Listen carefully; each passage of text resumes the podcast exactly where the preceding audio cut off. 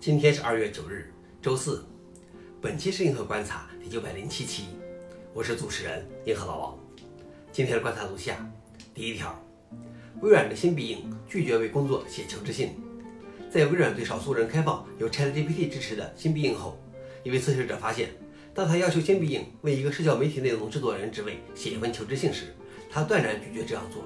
我很抱歉，但我不能为你写求职信，这将是不道德的。对其他申请人不公平，而是给出了一些提示和几个求职性写作资源的链接。消息来源：Business Insider。老王点评：我该说这个 AI 是人性化呢，还是找借口呢？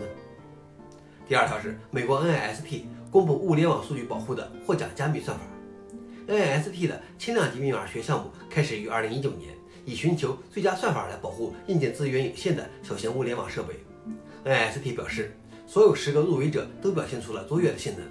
在不引起安全问题的情况下，超越了设定的标准，这使得最后的选择非常困难。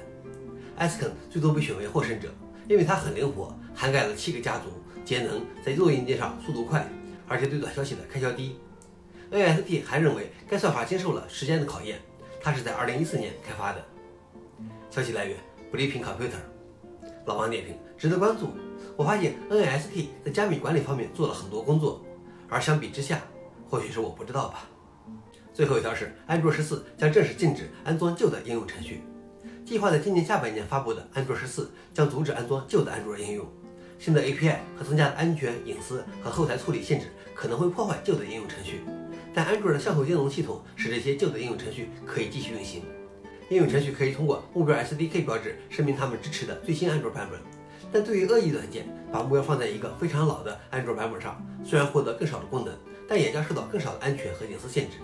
安卓十四的这个限制足够宽松，不应该给任何人带来问题。任何针对八年前的安卓六或以下系统的应用都将被阻止。消息来源：阿斯泰克尼考。老王点评：这应该不是问题。一些非常老的安卓应用几乎都应该被淘汰了。好了，以上就是今天的硬核观察。想了解视频的详情，请朋友们随附链接。谢谢大家，我们明天见。